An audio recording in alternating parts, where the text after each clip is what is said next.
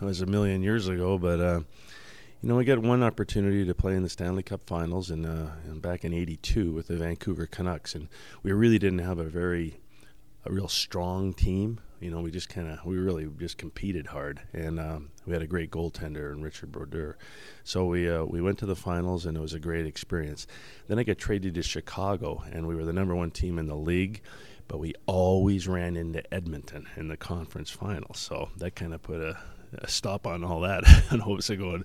But um, you know, playing in the NHL was was fantastic. And now that the game's changed a little bit and the speed and the skill of these players, it's uh, it's fantastic. Not only to be a part of uh, the Detroit Red Wings here now, but uh, to have the chance to come and watch these guys play because every game is so exciting. Now you played in the era where it was rough and tumble. I mean, there were guys on both sides duking it out and everything. But do you like the way the game is played right now as opposed to when you played? Yes, I uh, I love the speed of the game, and, um, and you can see the the player's skill really come out now. But I also like the physical side of things, and you see now every one of these games that's played in the um, in the Stanley Cup playoffs this year. Um, oh my gosh, like talking about physical and and battling, uh, the intensity of every game is uh, is unbelievable. So it's great. You know, hockey's. Uh, hockey right now is fun to watch. I think uh, as a fan and and as a, maybe a new person that uh, is just being introduced to the game, this is a great game to watch. It's got to be the top of all the sports, especially in the Stanley Cup playoffs. There's not a better game to watch. Everybody talking about parity these days in the National Hockey League. What's your take on it, Curt? We were just talking about this the other day, and um, you know, years ago there was uh, maybe a handful of teams, and everybody knew that they would be in the finals. You know, when the smoke cleared, one of those three or four teams would be uh, in uh, the champ. Now, the 16 teams that enter the Stanley Cup uh, play, it's a tournament. You know, it's not like there's a favorite. Gosh, I mean, anybody can win this now. So I guess that's what the NHL was uh, striving for, you know, to get the teams more balanced, and um, and it looks like it's worked. And uh, you know, uh, and you think like you know, sometimes people like a favorite out there, you know, like the Detroit Red Wings, you know, uh, in the past, but gosh, I think everybody's closed the gap now, and, um, and it's very very tough to win but the intensity of these games has gone up. It's elevated, so it's great, uh, entertaining hockey to watch, and um, and hopefully it'll continue to get better over the years. Another thing that we're seeing a lot of lead changes, not only in the playoffs, but through the course of the National Hockey League's regular season. So I would imagine that's interesting for the fans as well. You know what? It's it's amazing. Ever since these new rules came in, you know, it used to be where if you had a a two nothing lead going into third, uh, even you know in the playoffs. Uh, that's how it was going to wind up.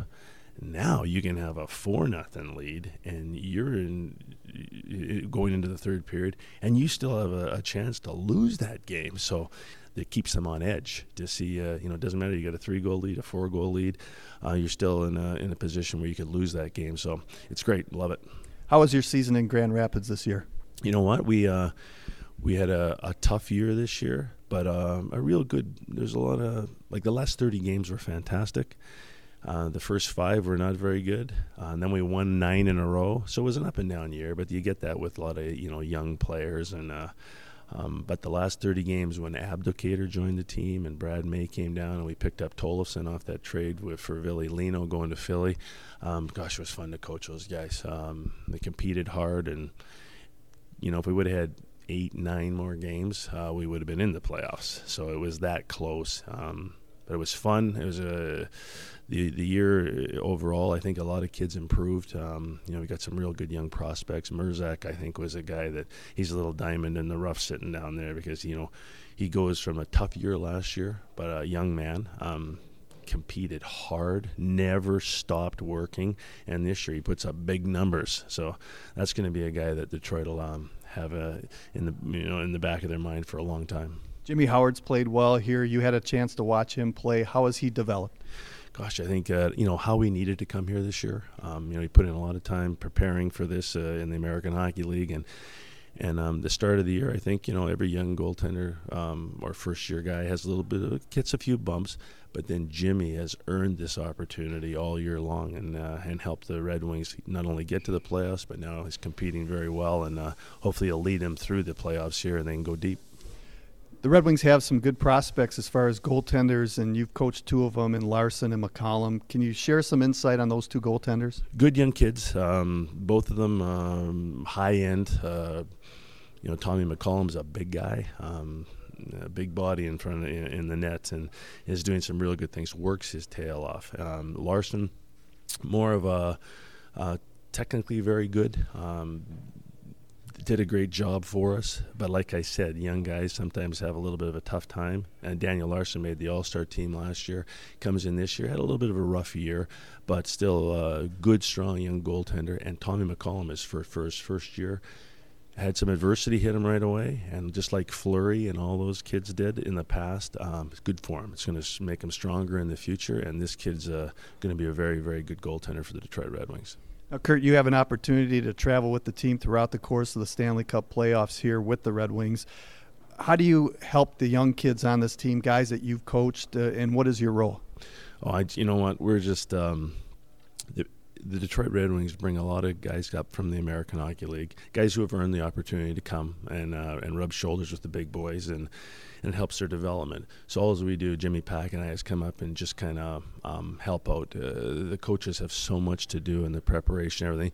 We just take those guys aside, continue working with them, uh, and help their experience coming up here be a good one.